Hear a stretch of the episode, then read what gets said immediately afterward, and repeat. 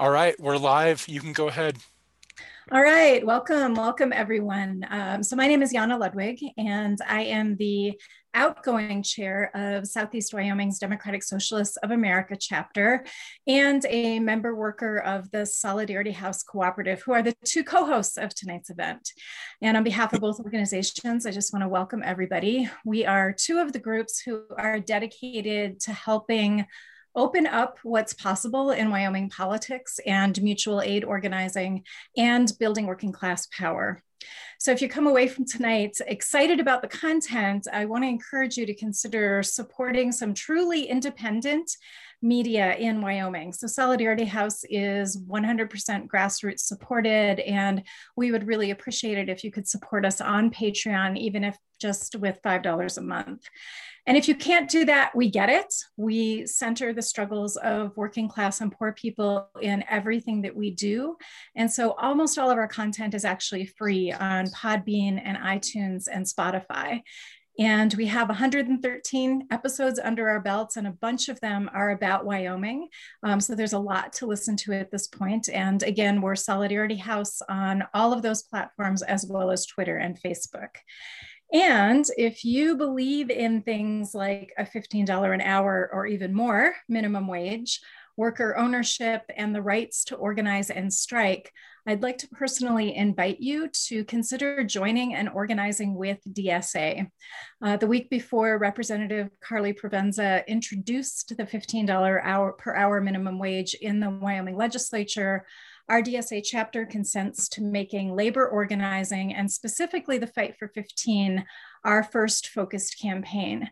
So we were delighted to see Wyoming Democrats in both houses getting behind this bill. And although it's already been killed, we are taking this time tonight to start building support for the next legislative session. And we would love to have you as a comrade in that work. Okay, so that's the end of the pitches. And speaking of comrades, I am now delighted to turn this over to our moderator for tonight, Matt Stannard. Thanks, Yana, and it's great to see everybody.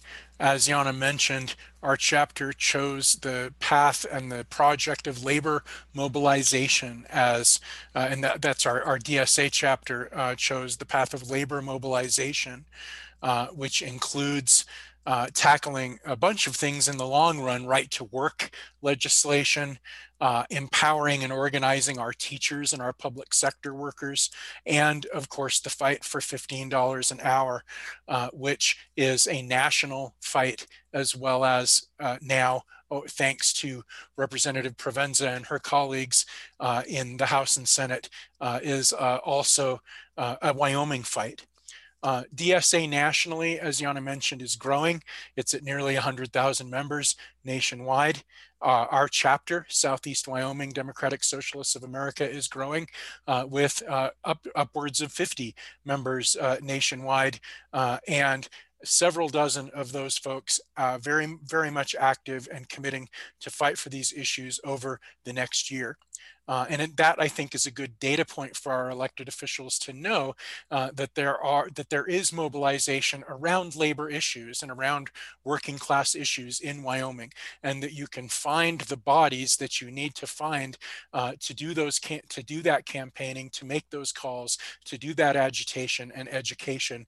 Uh, if uh, uh, and if if we if you keep making the bills, then we can keep mobilizing folks around those issues while also also emphasizing uh, direct action strategies uh, and mutual aid strategies. Um, hey Matt, I'm going to hop in for a second. Can you make me a co-host? Representative Clifford is waiting to get in, and I can watch the uh, waiting room. Certainly, thank you very much. And I will yeah.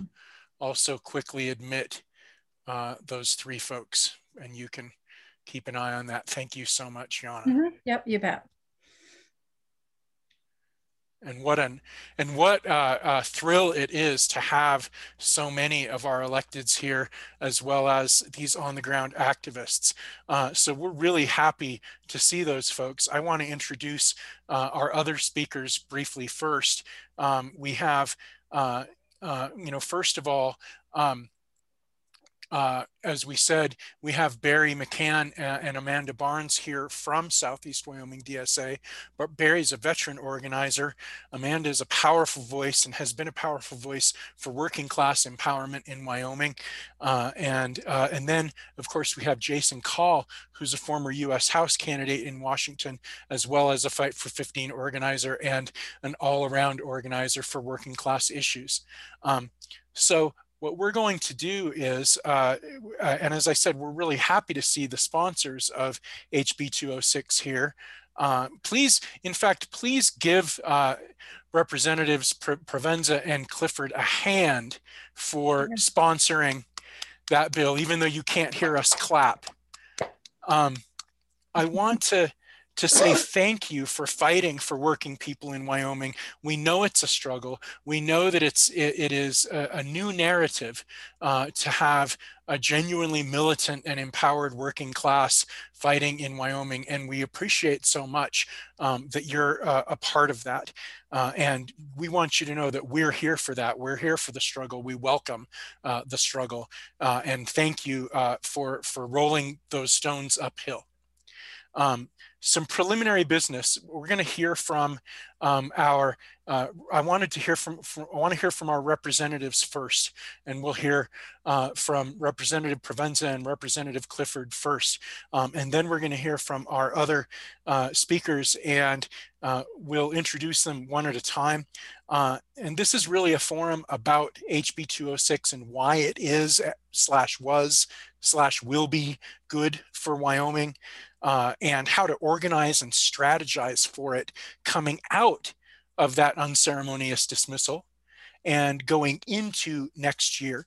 We've posted resources that are educational resources about Fight for 15 nationally.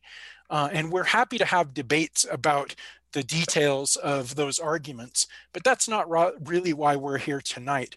What we want to do tonight is share perspectives and advice, uh, including on how to answer standard arguments uh, and build solidarity and empathy with people who might not at first glance support it. But ultimately, this is a strategy session to figure out how we can increase our wages as working people in Wyoming. So that's why we're here. And if people want to have other conversations later on down the line, you should get a hold of us at DSA and get a hold of us uh, at Solidarity Collective. Uh, and we'd be happy to have those conversations with you. But this really is um, a strategy session um, for uh, that struggle, that workers struggle to increase wages. So I want to start by introducing uh, Carly Provenza, uh, newly elected representative this year, uh, and uh, and really a central voice in the introduction of HB uh, 206. Thank you for coming, Representative Provenza. Thank you for having me, Matt, and members of DSA. Um, I don't, you know, I, I ran because I come from a family that has struggled with economic insecurity. And I sure didn't want to leave people behind when I got over here to Cheyenne to, to do that work. Um, it's really important that people have a living wage, that the people of Wyoming are valued in the work that they do. All work has dignity and worth, and all people in the state of Wyoming have that. Um, so, you know, I, I it was easy to bring the bill, but you know the the hard work can is is in front of us. Um, you're absolutely right. We need to do organizing. Um, I'm I'm ready and willing to do that. Um, House Bill 206. What we you know what we ended up doing was fifteen dollars. Let's just start, and then let's get rid of tipped wages, and let's get rid of youth wages, where folks get paid less for being younger. Um, it's absolutely not true that just young high schoolers are working minimum wage jobs. Um, and again everybody's time is is worth what they are which is more than what wyoming's minimum wage is is 15 or five dollars and 15 cents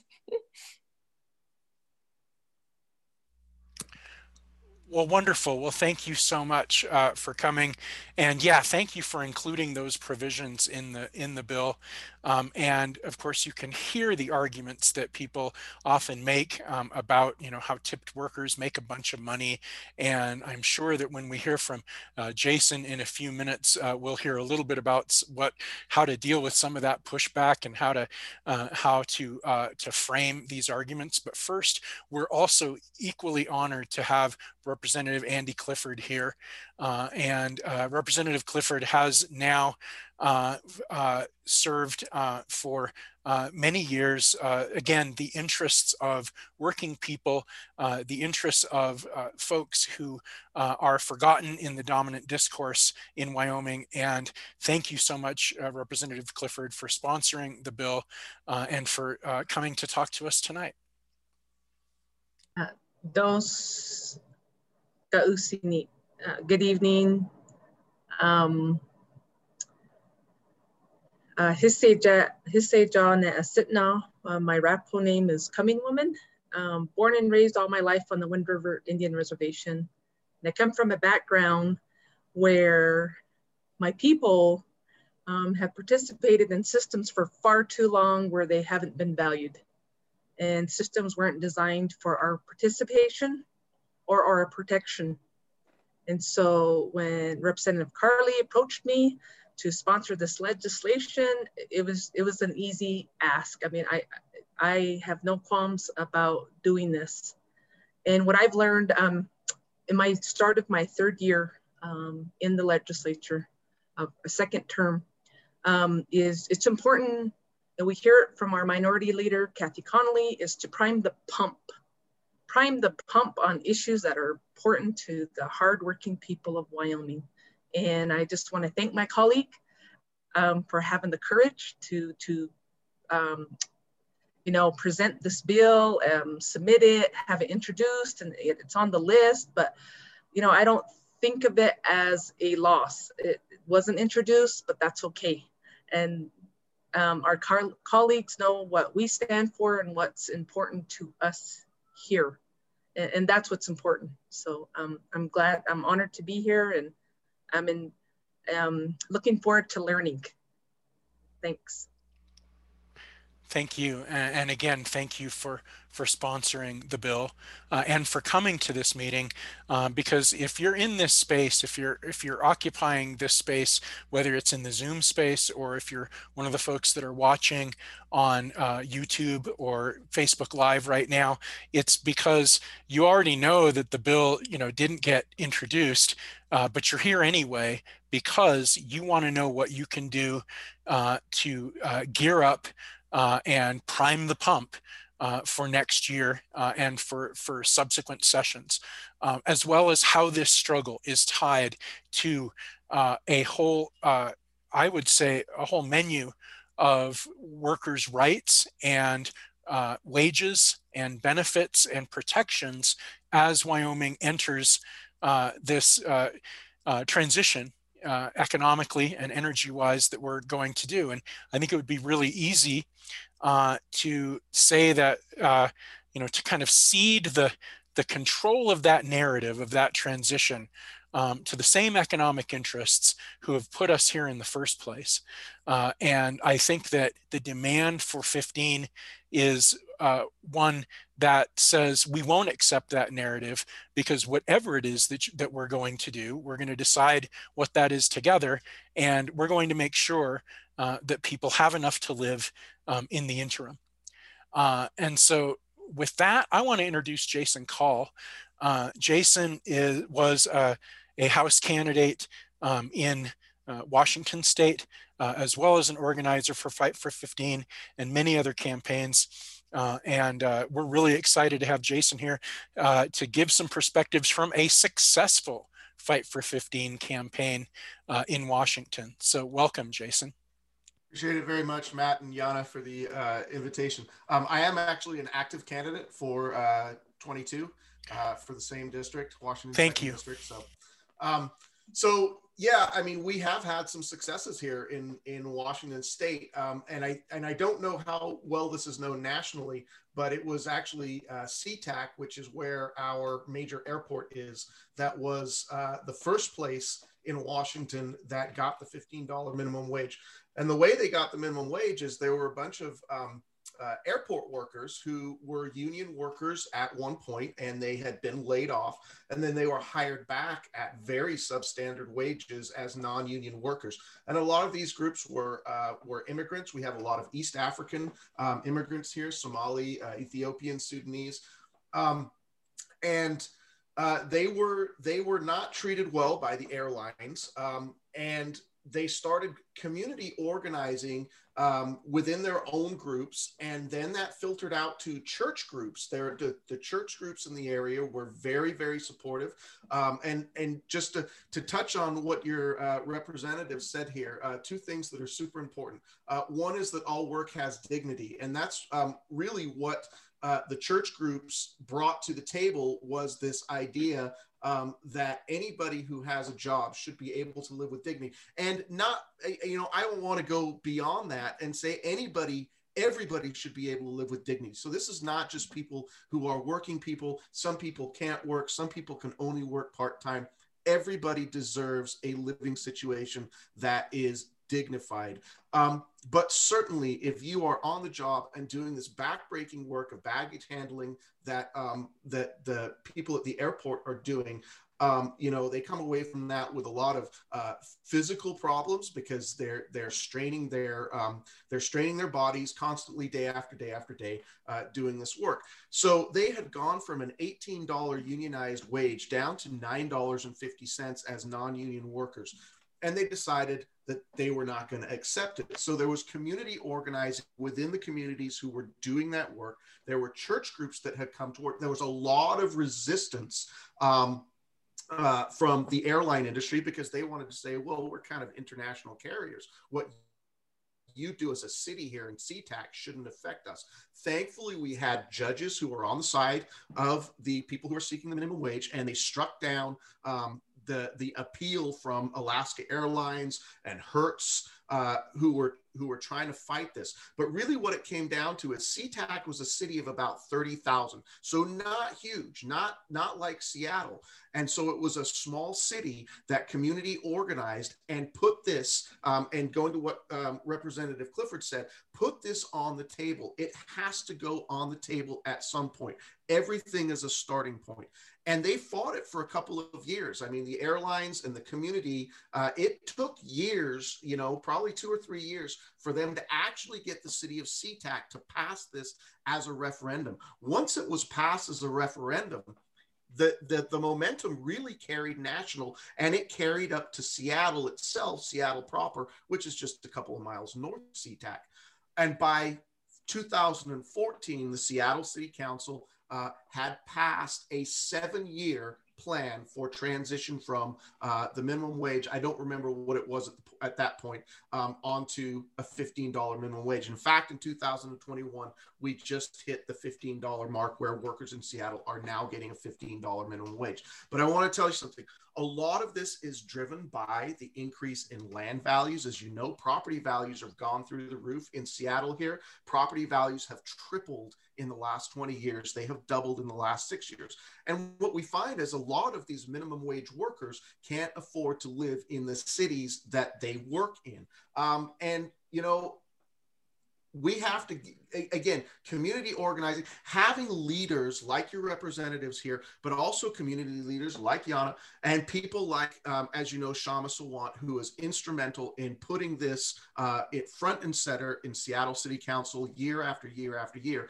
But one of the things that also happened then is that once it had passed in SeaTac, once it had passed in Seattle, even though it was graduated, we moved on to in 2016 passing a statewide minimum wage increase that went from, I think we were down somewhere below $10 to $13.50. So not $15, but again, a four year a, a, what we're talking about is a growth of understanding among your general population that these things are possible, that they're necessary, and that they are what provides people dignity. So we ended up getting a statewide minimum wage of 1350 and we are going to increase that. Hopefully, we can do it federally. Obviously, it was taken off the table here, but um, I want to go back to SeaTac that started this journey in 2011, got it passed in 2013. SeaTac now has, I believe, the highest minimum wage in the country. They are at $16.69.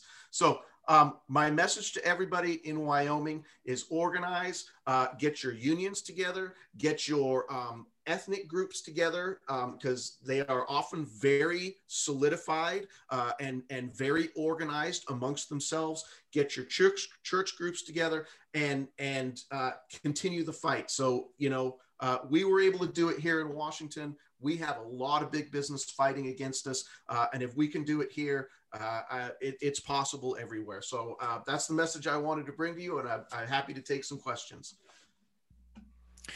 Thank you, Jason. I'm looking forward to us having a Q&A and, and a little bit more of an informal uh, chat session um, after the last two speakers so that we really can hone some strategies or at least some strategic goals out of this discussion. So thank you so much uh, for your perspective. I never knew that SeaTac was that small uh, and that does put things in perspective given that we're dealing with smaller cities and smaller communities here, uh, but nevertheless, communities of people that need living wages. Um, I want to introduce uh, Amanda Barnes next. Uh, and Amanda is a member of Southeast Wyoming DSA, uh, as well as a, uh, a uh, an unapologetic voice um, for uh, particularly you know working moms and working people in the Laramie area. and it's great to have you here, Amanda. Go go ahead. Thanks for having me and asking me to speak tonight. Um, Good evening, everybody. My name is Amanda Barnes. I live in Morgan, Laramie. And tonight I'm here to testify as to what raising the minimum wage would have done for Wyoming workers. Um, to say that I'm disappointed that the bill for raising the Wyoming minimum wage to 15 an hour was like killed right out of the gate is an understatement. It's discouraging to know that our the majority of our state officials don't see paying a living wage as a high priority when they talk so much about how our economy is dwindling and and putting the state at risk. It's a known fact that wage workers um, keep things going because every dollar we spend every dollar we make goes right back into the economy. Um, you know and so this creates a higher demand for products and services which in turn creates more jobs which in turn again creates more revenue. I mean it's just good economics. And from a business standpoint it baffles me uh, why this bill would be dead on arrival, you know, from a low wage earner standpoint, I have recently experienced firsthand what a wage hike can do for a family who has been living in poverty for over a decade. Um, in October of 2019, I was working one job through the university and took on a second working at a local elementary school for a couple hours a day. While both jobs paid more than the national min- national minimum wage, it still wasn't enough. We still needed food stamps, um, and I was barely able to pay my bills. Uh, working two jobs, one of which was in the evening, was really taxing on my home life. I barely got to see my children and had very little time for anything else, especially considering for a portion of that time after I started the second job, I had to walk 45 minutes into town to get to the elementary school and then turn around and walk another half an hour to my second job and sit and wait in the lobby and wait for my shift to start. Um, I was exhausted, I was depressed, and felt like I was in this like never ending cycle of just financial despair. Um, it was inevitable that when the paychecks rolled in, bills were going to be due. I was going to be stuck trying to figure out whether or not to pay them or to fix my car. Thankfully, a friend of mine gifted me her vehicle because she is financially well off enough to do so and she wanted to help. And the day she signed the car over to me, I actually stood in the treasurer's office of the courthouse and cried because for the first time in years, it was one less thing I had to worry about. Um, around tax season of 2020, two positions came open at the elementary school, and the director of the school actually asked me to fill them both. So I went ahead and quit my job at the university, and I actually gained a pay raise of $15 an hour through the elementary school. Um, with that raise and it being tax season, I figured out how to get my family off of the SNAP program for the first time in over 10 years. Despite what some people think, the poor, we're actually very good at budgeting and we don't like to be on public assistance. So I sat down and budgeted our way off of food stamps, praying that it would last more than a month or two. Um, we also spent that summer uh, making repairs to my home, which had a badly leaking roof, holes in the floor that we had boards like nailed down over, and pipes so old that we can't drink the water for fear of getting lead poisoning. Um, if it weren't for the pay raise, we would actually not be living in our home right now. It was in that bad of condition. Um, we were still living paycheck to paycheck, knowing full well that things could change at any moment, but we were finally starting to see some security in our lives for the first time in over a decade. Fast forward to a year later, tax season 2021. Um, thanks to making that living wage at a really great job that I love, I got a larger tax return than I would have if I was making eight, nine, 10, or even $11 an hour. I paid an entire year's worth of lot rent so that my paychecks from here until February of next year can be used for continuing the repairs on our house, any emergencies that might pop up, and I've been working on building a greenhouse so that I can further, you know, be more self reliant for my family. This is what a living wage looks like to a low income wage earner. It doesn't look like big screen TVs, $1,000 smartphones, brand new cars, paid in cash lavish vacations or steak and lobster every night, like some people would have everyone else believe. Um, and even if that's what we wanted to spend our money on, it's nobody's business. But in reality, it's not about keeping up with the Joneses. It's about not having to worry over where our next meal comes from, what bills are going to get paid, um, or if our only home is going to be condemned because we can't keep up with repairs. Um, it's about using that money to keep our heads above water instead of wondering when the day comes that we are going to sink entirely.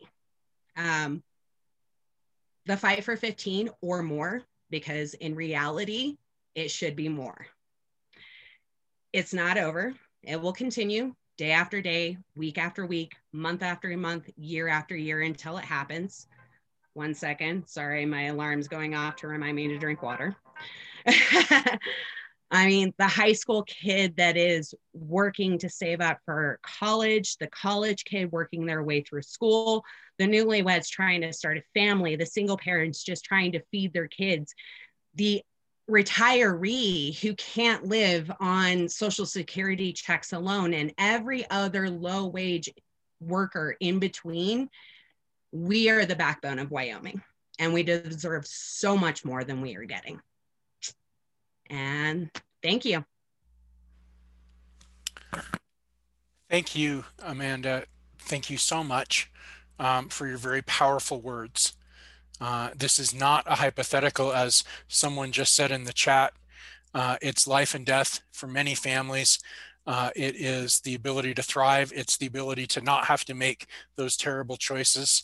Uh, and so that's that's what's at stake here. Thanks so much for uh, for giving it life. Um, our last speaker before we get to more of a discussion mode is Barry McCann. Barry? Uh, good evening, everybody. Um, hope everybody's doing well.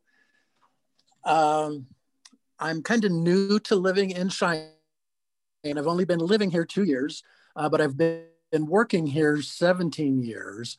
And uh, when I heard uh, Representative Provenza talk about the $15 minimum wage and young people, that really hit home for me since uh, I'm a teacher in town. And when we first started talking about this, or when I first started hearing about us doing a 15 hour uh, minimum wage law in our state, I started talking to my students in class about this, kind of asking them what did they think that would mean for them. Um, a lot of the students I work with come from a, a little background of economic insecurity. So I was kind of curious to see how they would uh, greet a $15 an hour minimum wage. And uniformly, every one of the, the students was behind it because a lot of the students that I work with aren't going to go on to college afterwards. Um, so they were thinking that $15 an hour is something that they could actually live on.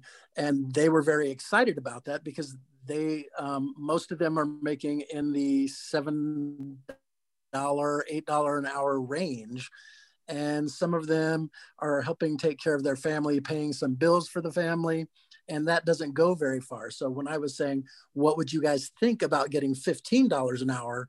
Um, they were, they were uh, almost speechless to think that that would even be a possibility. And that's one of the things that really hit me is they just kind of assumed that wages were just given by their employer and there's nothing they could do about that.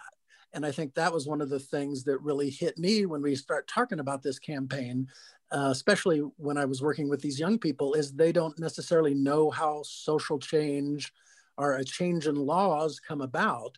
And then when we were talked more about, well, no, we can talk to your congress people, your um, local representatives, and then we can build a movement that says we need to raise our wage. A lot of them really had never encountered that. And the idea that they thought that you could kind of fight for something and you didn't just have to uh, rely on the grace of your employer, I think really excited a lot of them. So when they were given that idea, it's like, oh my gosh, we could push for this. I was I was thrilled to see the excitement that they had that this wasn't just something they had to accept. And so that's what I started talking to them about is like, would you become involved in this type of movement? How could you contribute? How would it change your lives? And I was just, I was thrilled at the excitement that they had because a lot of them, like I said, come from financially insecure backgrounds and the idea that they can maybe uh, speak or they could live with dignity, like someone said at the beginning of this. That was like a completely new thing to them. And to see them excited about it gave me hope about being able to organize this type of movement in Wyoming and in Laramie and Cheyenne and all the other places. So this has given me hope because the young people got very excited about the idea that they could push for something that would make their lives better. And uh, like I said, one of the big takeaways I got from talking to them is that it really gave them a, a different view about how things happen in our country. That if you have something you want to do, you can get involved and actually make that change. And now, I guess for us as a group who's working on this, that's the point we got to get to is getting people involved who will be impacted by this and it will make it a positive impact on their lives. How do we get them going? And that's, I think, where I'm at with my students. What are you going to do? What would you like help with? Can you join this movement with us? Uh, I'm excited for it. Thank you very much, Barry. We're excited listening to that, um, especially that uh, that maybe uh, big eye-opening moment where people say wow you can fight for better wages. Wages are not just something that falls down from the ben- beneficence of uh, our uh, employers and, and bosses. It's actually something we can struggle for uh, and i think that you can carry that analogy to so many things um, and uh, the, if that is an, a, a, consciousness that's emerging among young people in Wyoming, uh, and for the young people who choose, especially to stay uh, in Wyoming, uh, then that's very good news indeed. Um, there, there. Uh, I want to go ahead and move to some questions, and, and one of the first questions is for Repres Representatives uh, Provenza uh, and Clifford, um, and that is, and that is um, because I know this, uh, you know, this bill had a, a short life uh, in in terms of, of when it was floating out. Was there any pushback? Were there any arguments? Did anyone say anything uh, to you about, well, you know, this is why this is wrong or this is why this is a bad idea? Did that even come up uh, preceding or during this year's session? Um, yeah, you know, I I didn't have conversations really with my colleagues before they they killed it. It was just uh, that I I think that the pushback that I've had has just been, well, you're you know that's just going to harm small businesses. Um, you're going to put so many people out of uh, you're going to you're going to eliminate jobs, right? Because now these businesses are going to close well, it's okay if there are a reduction in jobs if we raise minimum wage because now we're just paying people to, you know, live with 40 hours a week instead of having to work multiple jobs and make, you know, less money and have to to put in 70 hours a week to get by. Um, I'm okay with some people losing some jobs because having to to work multiple jobs is too hard.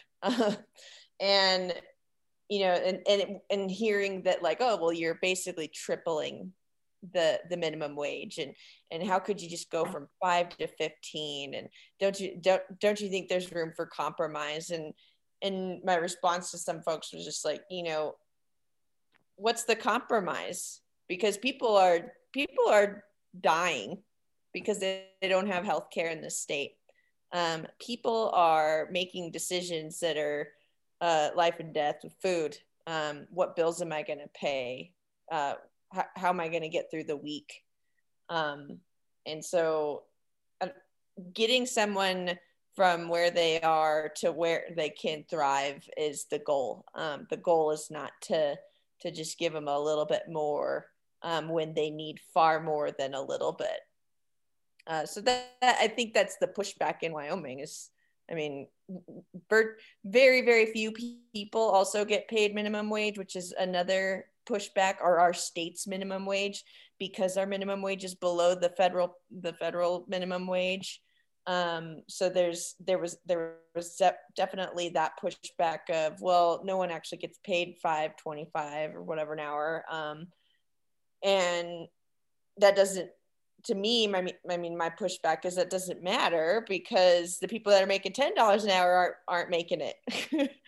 um, we have to lift up everybody, not just a few people um, who are making the minimum wage. So uh, yeah, there was there was definitely some of those conversations, but it wasn't you know because we didn't get to have the conversation about what if that the bill when the bill would get introduced. It wasn't uh, something I got to go into a committee and argue for and and bring my people and the people of our community to come say, here's how this impacts me.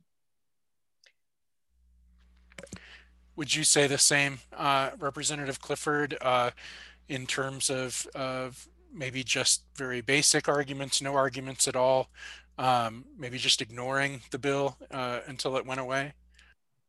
A little bit of everything. And so what I had heard, um, of course, no reason for why it was not going to be heard at all or introduced. Um, but I did hear, you know, in, in talking, the overall um, excuse, I guess, would be the because we're in a pandemic and how we scheduled our session that there was going to be lots of bills and we were just going to run out of time. So basically, um, not at the table, like Karlee said, nobody asked. Um, and, you know, that's I guess that's just just what happened. And you know it's just um, nobody talks about it. I mean nobody uh, any of our colleagues really um, were worried about it or whatever because I, I think they're just not at a place because because they use the pandemic too because they use they use that a lot of businesses are hurting you know. Um, not so much just as much as the small businesses but large businesses as well too and how we structured our cares act dollars um, which was i didn't feel was equitable across the board and how we spent those funds too. Um, but a lot of people were hurting. Um, a lot of people are hurting. They're still hurting. They've been hurting um, even before the pandemic. You know and at the end of the day everybody here in wyoming wants the same things at the end of the day to have happy healthy lives and live in wyoming our great state um, and you know we're trying to do that we're trying we're trying to to fight that and i and i think um, we democrats in the legislature we're few but we're mighty um, we do our homework we work hard um, you know, just today, uh, the past couple of days to, to witness my colleague in committee and present her bills. Um, she does her homework. We do our homework. When you compare our colleagues from across the aisle, um, I, it's, um, they don't do their homework. Um, they get to get by with a bunch of I don't knows or this is what the LSO drafted for me. And they're really disconnected to what's really going on in Wyoming in ways of where people are hurting. That certainly that certainly seems true. Um, there's a good conversation right now going on in the chat um, about the various exemptions and the various places where people are paid below even federal minimum wage. Um, and that certainly does include tipped workers. Uh, there are also uh, provisions uh, where uh, disabled workers who are um, part of particular uh, exemptions uh, can get paid less than minimum, minimum wage. Um, there are uh, exemptions for young people, um, and it seems like any struggle uh, uh, for uh, higher wages needs to be universal because if you don't make struggles universal, then it's so easy for some people to say, well, I've got mine and other people don't need theirs. And so something like lifting everyone up um, together, I think is really uh, important.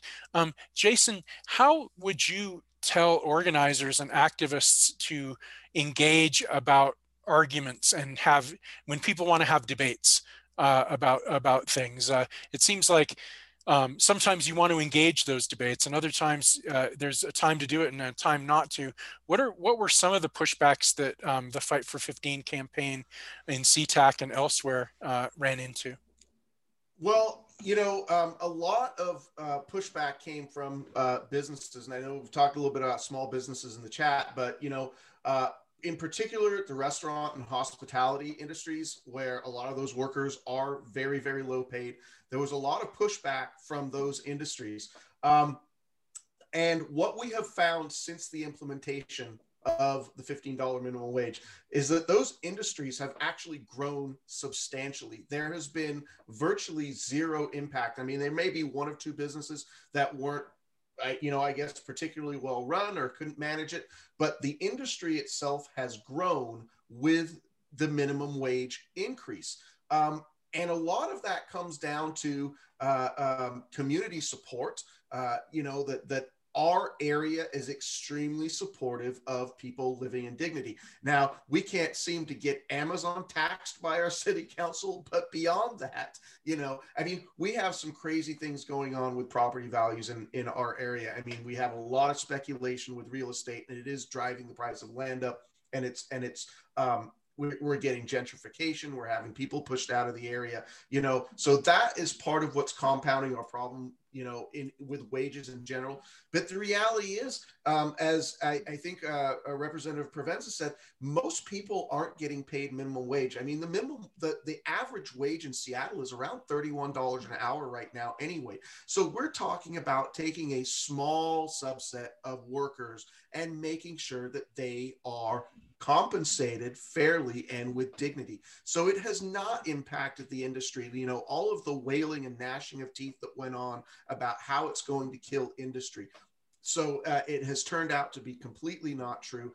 And then there are some real success stories from businesses who have said, look, you know, we had to change our business model. And without getting into the details of how they did that, they said we had to adjust. But when we made those adjustments, our businesses actually grew. And it is beneficial to us to have workers coming to, to work uh, healthy, happy, wanting to do better for the business because they know it does better for themselves it's one of these ideas this horrible socialist idea that that everybody does better when everybody does better. And we've actually seen it in play here. Um, it hasn't been perfect. There have been struggles but in the long run it has been beneficial to the trades who initially fought back against it.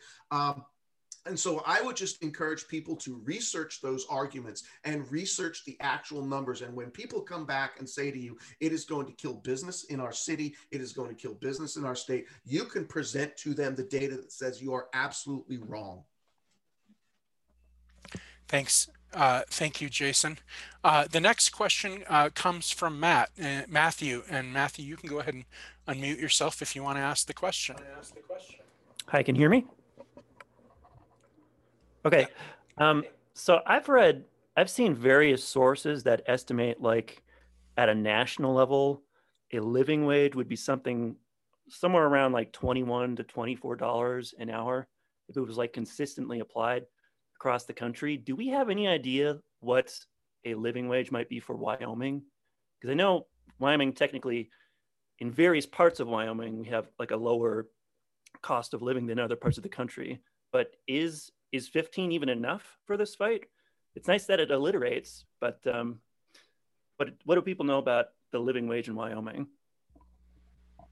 I can answer that. Um, so we have a organization in Wyoming that has done this self-sufficiency uh, self-sufficiency calculator. Um, the Wyoming Women's Foundation, I believe, has done that.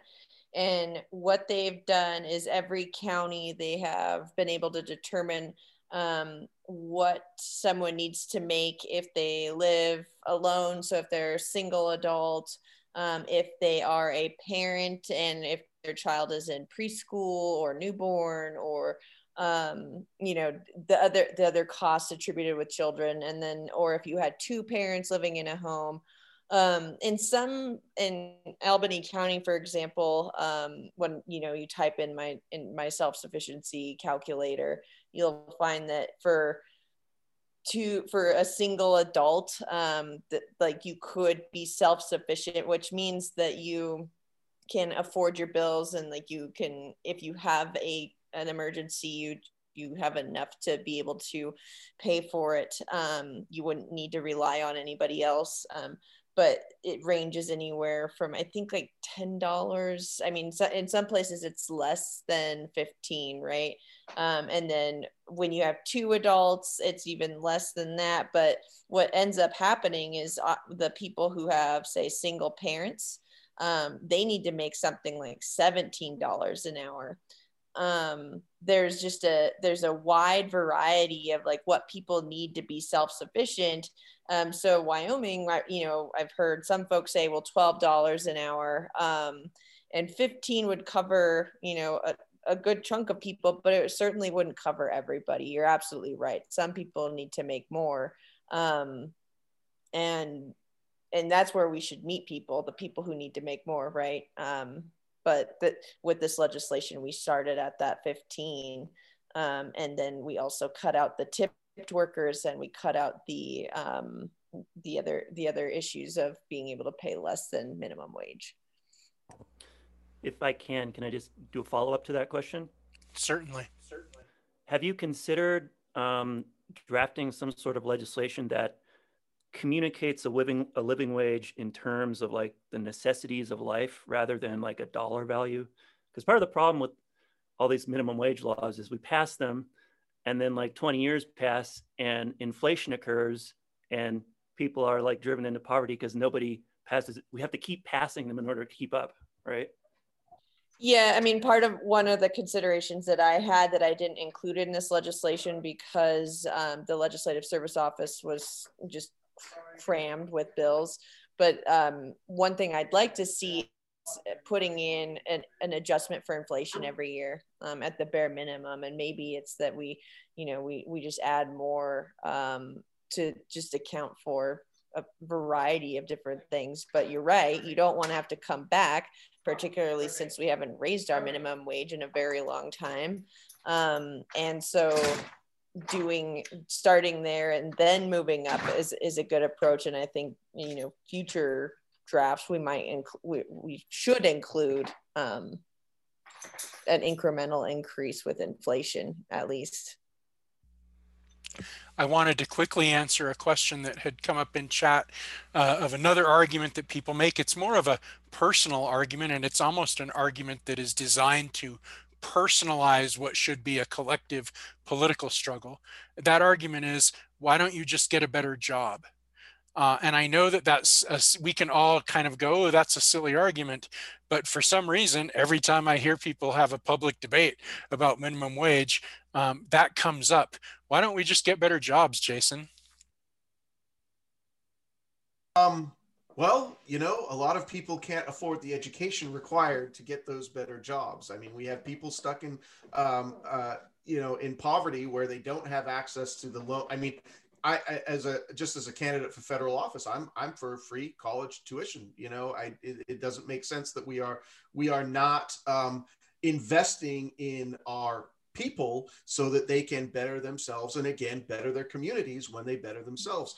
But you know, it's really a ridiculous argument because there are a ton of jobs that simply aren't. I mean, there's different levels of jobs you know and and we need to you know what kind of education do you need to be a baggage handler but isn't the work of being a baggage handler important to the functioning of our society you know and this really goes back to the base argument of all work deserves wage dignity uh, regardless of what it is that you're doing um, so uh, you know and these aren't and these aren't jobs that are that are going to be held by you know so-called high school graduate necessarily. I mean these are jobs that people get and they are careers and they expect benefits to go along with them you know and and you as a workforce you want a worker that is going to be committed to that job because it's expensive to end up having to rehire people and retrain people and all of that stuff. So why not have somebody hired at a living wage who likes their job, who wants to do their job, regardless of what it is, and that we're going to pay them well for it. Um, because there are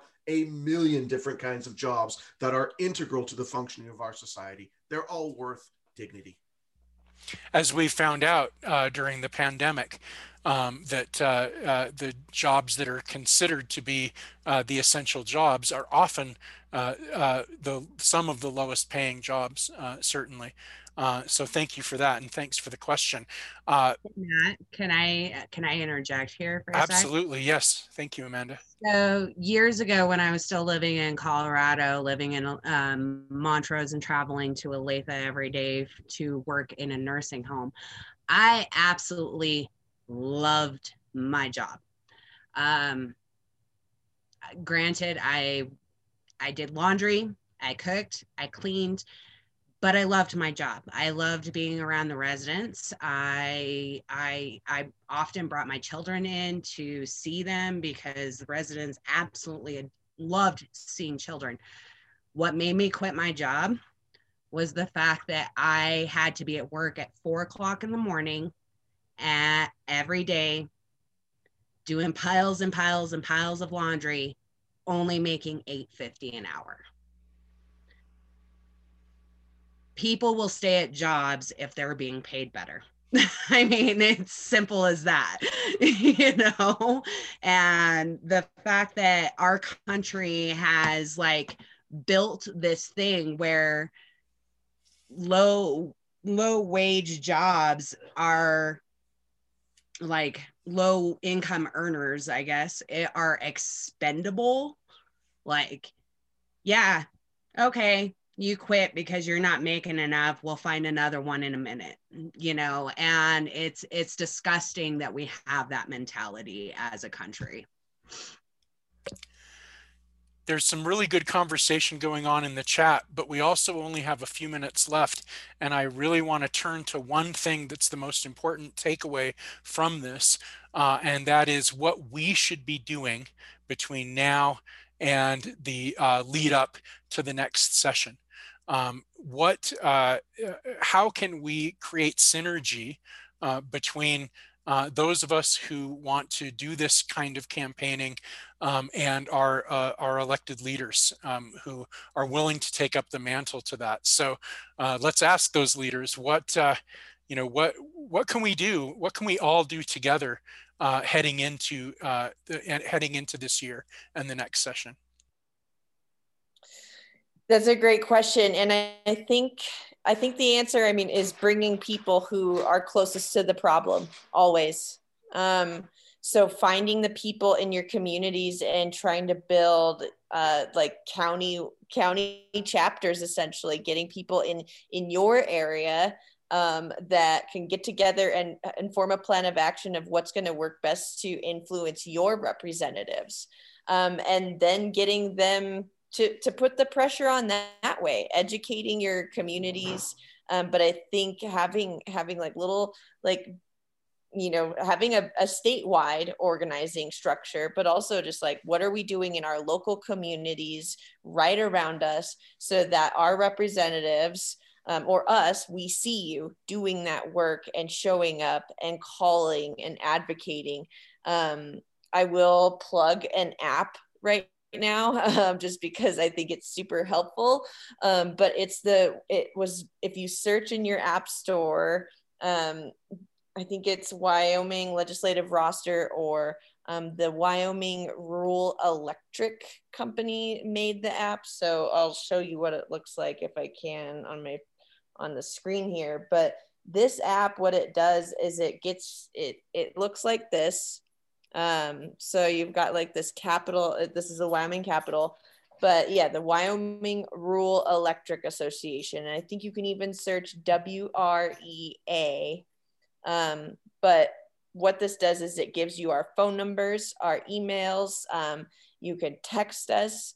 Um, and build a relationship with your lawmakers over the interim. Right now, we're really hard to get a hold of because we're just super busy. Um, but build a relationship with people and talk with them about how much you are struggling. Bring people that are making minimum wage or less than 15. Bring people who are working in industries that are dying, that need a place to go work when we no longer have fossil fuels um, and let them show up and advocate for themselves because the people that are closest to the problem are closest to the solution.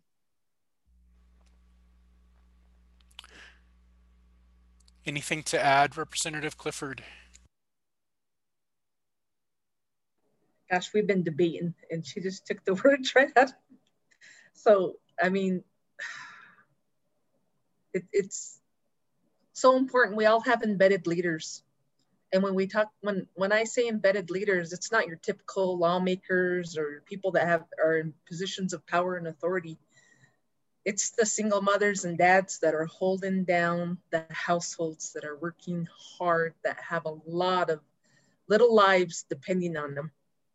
And so we we need to start having those conversations with our embedded leaders, and the embedded leaders are who people respect, who people in the communities will go to for advice, and I have I have a lot of them um, on the reservation. Um, they're grandmas, they're Nawas, and we go to them a lot, and and they'll tell us this this is what you're gonna do, this is how we're gonna do it, and you know, and that's how I ran my campaign. I went to the grandmas, I went to the Nawas, and talked to them, and and and the biggest thing is to listen, listen to understand, and don't come listening that thinking that you have all the answers.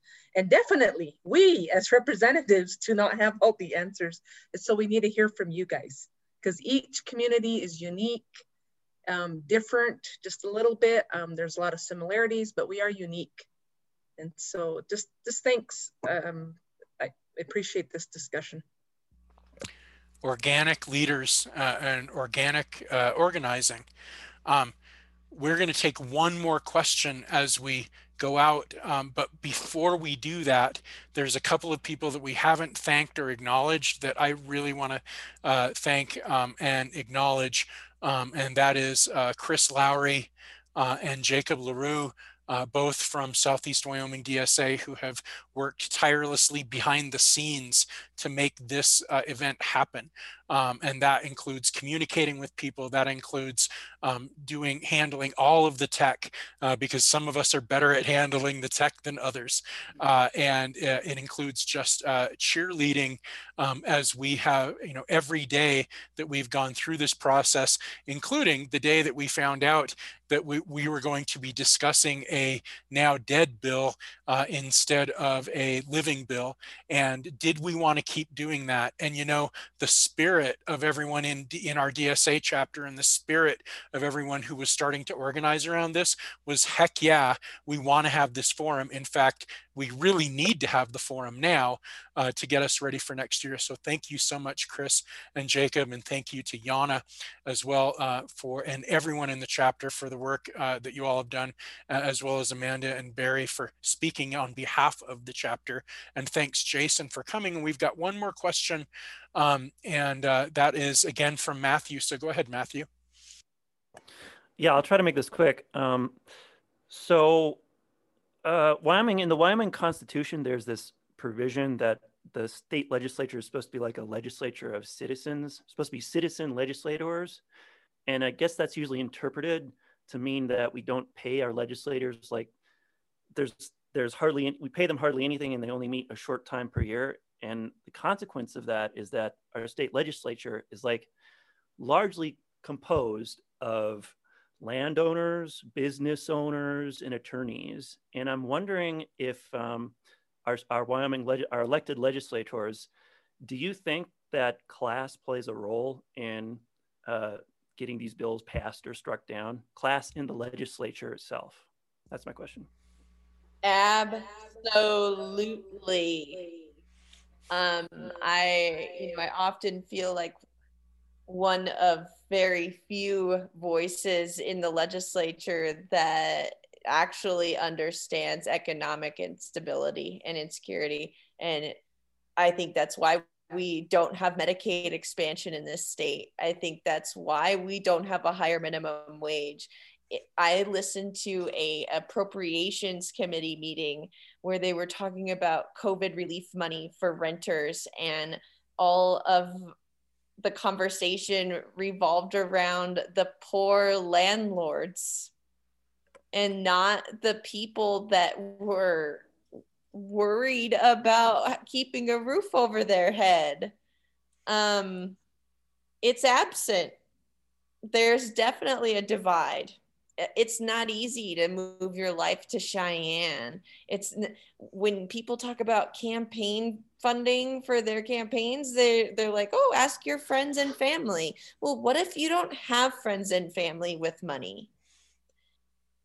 Poor people are barred from the conversation and in every step of the way. They're not in the legislature. They they don't have lobbyists there for them. I had a bill that i introduced actually to uh, representative clifford's committee on um, on car insurance which i won't get into all the details on but the insurance companies just came out and just like hammered because someone showed up for the little guy. And there's so much missing from the conversation because there aren't enough little guys there um, and we scare them. That's my favorite part. Uh 100% agree. Class plays a big issue. It's so um i've learned to prepare myself in my second term. It's so hard to listen to those conversations that Karlee kind of highlighted for you. Um, but it's in so many different areas, right? Like uh, in everything, class and this privilege and the ignorance and the lack of understanding. Um, it could be so overwhelming. Um, but to have young people like Karlee serving with me, who is unapologetic that um, that she struggles and she owns that space.